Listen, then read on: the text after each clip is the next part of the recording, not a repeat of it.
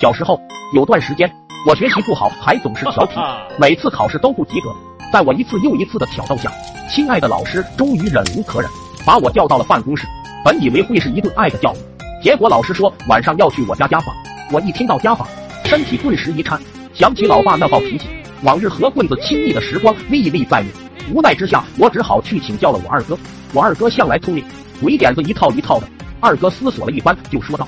你爸妈最近干活不是很晚回来吗？老师去你家以后，你就说你爸去世了，你妈又忙着干活，就你一个人在家给他打发走就行了。我一听眼睛一亮，不得不说此方法甚妙，一劳永逸。想必以后老师再也不会提家访的事情了。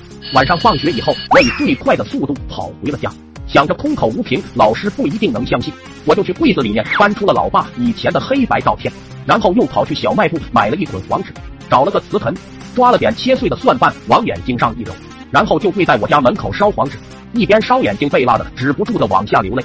没一会老师就来了，问我咋回事。我说对不起，老师，今天是家父的忌日，我母亲还在外劳作，可能没人招待你了。老师一听，顿时觉得我非常可怜，就蹲下来和我一起烧纸，还说以后老师就是你的家长，有困难你就跟老师说。说的我都感动了，好像我老爸真去世了一样。但是此时此刻，我哪有时间感动？心里一直想着，卧槽，咋还不走？咋还不走？你倒是走啊！结果老师一个劲的安慰我，一捆纸都快烧完了，我都快急疯了。老师再不走，马上那黑白照片上可能就是我了。正想着呢，该来了还是来了。老爸看见这一幕，显然有点懵逼，正准备开口说点什么，就看见了地上的照片，顿时他就明白了。我当时的心情已经无法形容了，脑袋一片空白。老师随即就询问老爸：“你好，我是小才的班主任，请问你是？”原来是班主任啊！你好，我是小才去世的父亲。显然，老爸这句话是说给我听的，但是听到老师耳朵里，显然就不是那味。老师就转头看向我，我脸上一副惊吓震惊的表情。老师的脸慢慢黑了，又看向了我老爸。我似乎看见了老师有些许颤抖，加上现在天色有点黑了，这个场景又显得有点诡异。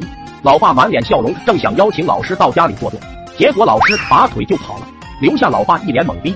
随后，老爸脸色一沉，就进到了家里。喊了一声进来，听到这俩字，我如遭雷劈。我知道这意味着什么。当天晚上，我家传出了阵阵嚎叫，那捆我没用完的火纸差点派上用场。我一连好几天都没去上学。再次回到学校以后，听说班主任也好久没来了，说是被吓着了，在家养病。我一听就知道怎么回事了。我要不要回家喊上我老爸给班主任赔礼道歉呢？